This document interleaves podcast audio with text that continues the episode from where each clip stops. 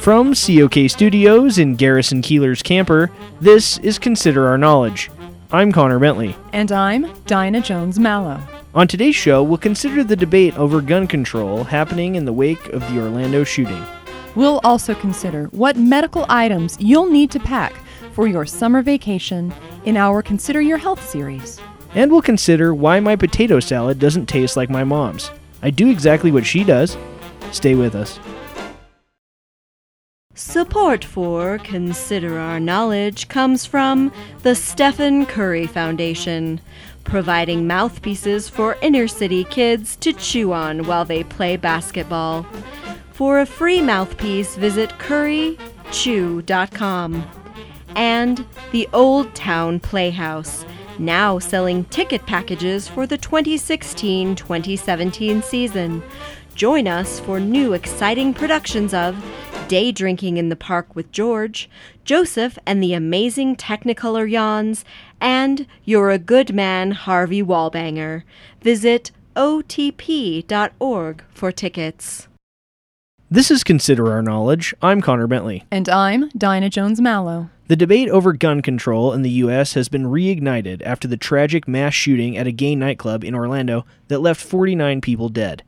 It was a sobering reminder that assault weapons are far too easy to come by and that prejudice against the LGBT community is still prevalent. As the families of the victims try to cope with their loss, people on both sides of the gun control debate are seeking to frame this latest shooting in their own way. As part of our ongoing discussion series, Consider All Sides, we've invited our own LGBT correspondent, Trevin Motley, and Republican Senator Howard Triggerfinger to help us understand the renewed debate over gun control in the aftermath of the Orlando shooting. Gentlemen, welcome to Consider All Sides. Hi, Dinah. Glad to be with you. Trevin, I'd like to begin with you. What are you hearing from the LGBT community? Mostly sadness, Dinah. These people were just out enjoying themselves at a place they thought was safe, and they were brutally murdered by a very disturbed individual who never should have been able to purchase an AR 15. I know that there's strong feelings in the LGBT community to get new, very strict gun laws passed. I can understand that. Senator Triggerfinger, how are the conservatives in Washington handling this latest shooting? Well, first, let me just say that my thoughts and prayers are with the people of Orlando. It's such a tragedy that it was their turn to be visited by gun violence. Their turn? Uh, it's what happens when you don't root out Muslim extremism. Guns are not the issue here we have to deal with the real problem dangerous Muslim immigrants. But the killer in this case was born in the U.S., and he had been questioned by the FBI twice and was still able to buy deadly assault weapons. We could talk about facts all day, but what's important here is radical jihadist Muslim extremism. I bet you can't even say it out loud. Just say it. Radical, radical jihadist, jihadist Muslim, Muslim extremism. extremism. See, you can't even say it. That's the problem with the left. They can't admit the real problem. That's not the problem at all, actually. In this case, the shooter was Muslim, but so many of these mass shootings are by white men or atheists or Christians. There is one problem, and it's assault weapons in the hands of dangerous individuals. I don't think taking assault weapons away from people will stop these attacks from happening. Bad people will do us harms with other things bombs, knives, pointed sticks. Rooting them out and stemming the tide of extremist Islam is the way to go. I'm not sure that a pointed stick has the same deadly capacity as an AR 15. Obviously, you've never seen ISIS training videos where they use pointed sticks, Miss Mallow. Truly shocking. I'd hate to see what happens if an extremist Muslim comes at a defenseless crowd with a very sharp stick. I see. Once again, I'd like to offer my sincere thoughts and prayers to the victims' families. Thoughts and prayers are really all we can ever offer, and it's my honor to offer them as a senator. Trevin, last word? Well, while you and all the gun lovers are thinking and praying, my friends will be using this tragedy to create real change so that it can't happen again. Let's not forget that the LGBT community banded together to get gay marriage passed in just a few short years. We're organized and passionate, and we don't back down from a fight. If any group is up to the challenge of making new gun laws that protect innocent Americans, it's us. Thank you, Trevin. Senator Triggerfinger? Thoughts and prayers. Jihadist Muslims. Second Amendment. For Consider All Sides, I'm Dinah Jones Mallow. You're listening to Consider Our Knowledge. Summer is a good time to take a vacation with family and friends, but unfortunately, there are health risks that come with any vacation.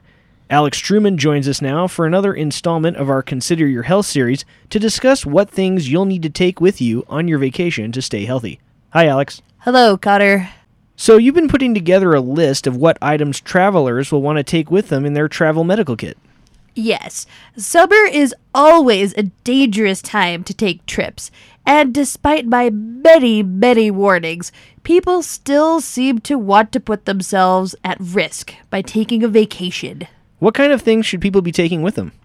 What you take depends on where you're going, what you'll be doing, and how long you will be staying.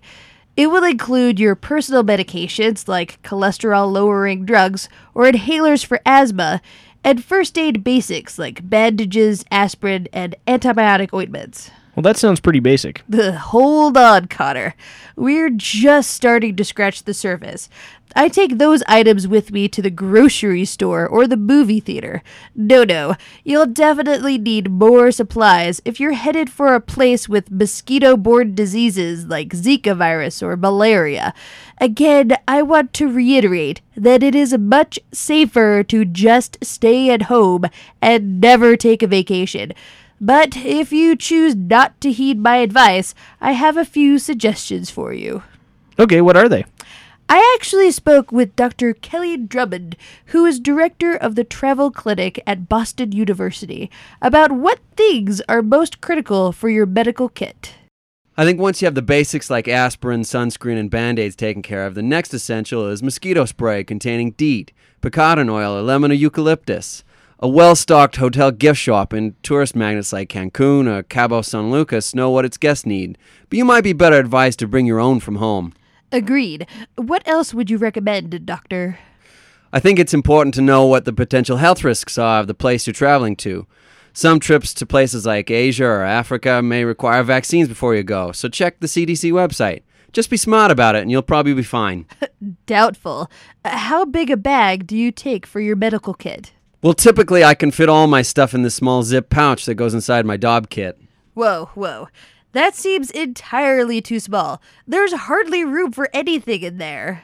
I've actually got it all in there sunscreen, bug repellent with DEET, band aids, Benadryl, hydrocortisone cream, and a snakebite kit. I'm all ready for my trip to Yosemite next week. That's shocking, Doctor. Here's my medical kit. Is it inside that duffel bag? It is this duffel bag. Well, this one and the one over there. Let's just see what you forgot to bring, shall we? We're not even camping, we're staying in cabins. You don't want to be sorry. So I have sunscreen, bug repellent with DEET, band-aids, Benadryl, hydrocortisone cream, and a snake bite kit, just like you do. I also have an inhaler, a backup inhaler, a backup inhaler for my backup inhaler, two bolts of gauze, butterfly strips, an eye patch, a neck brace, crutches, a portable defibrillator. They have those in the park. Good luck trying to find one when you need it. There's also an entire sack of creams and salves. This one is for welts. This one is for hives. This one is for birds. Uh, this one is for athlete's foot. And this one is gluten free. Okay, we get it. Do you?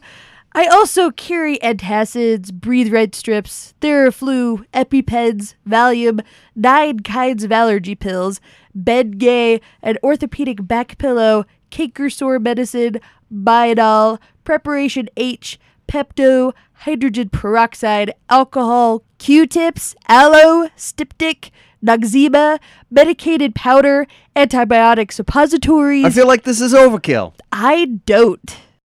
Well, I guess there's just a difference of opinion on what all people need to take on vacation to stay healthy. That doctor was grossly underprepared. I'm just trying to stick to the essentials, Cotter, and I advise our listeners to do the same. I see. Well, thanks for coming by to help us get ready for summer vacation, Alex. You're welcome. That was Consider Your Health with Alex Truman. That's all for this week's episode of Consider Our Knowledge. If you'd like more from the best looking news team in public radio, visit our website, considerourknowledge.com, for more news and stories. You can also like us on Facebook and follow us on Twitter at Consider Our Know. You can download the podcast at iTunes and at Stitcher Radio at Stitcher.com. If you'd like to donate to our podcast, click the Support COK button on our homepage, and that'll take you to Patreon, where you can make a $5 secure monthly donation. Thanks so much for listening. I'm Connor Bentley.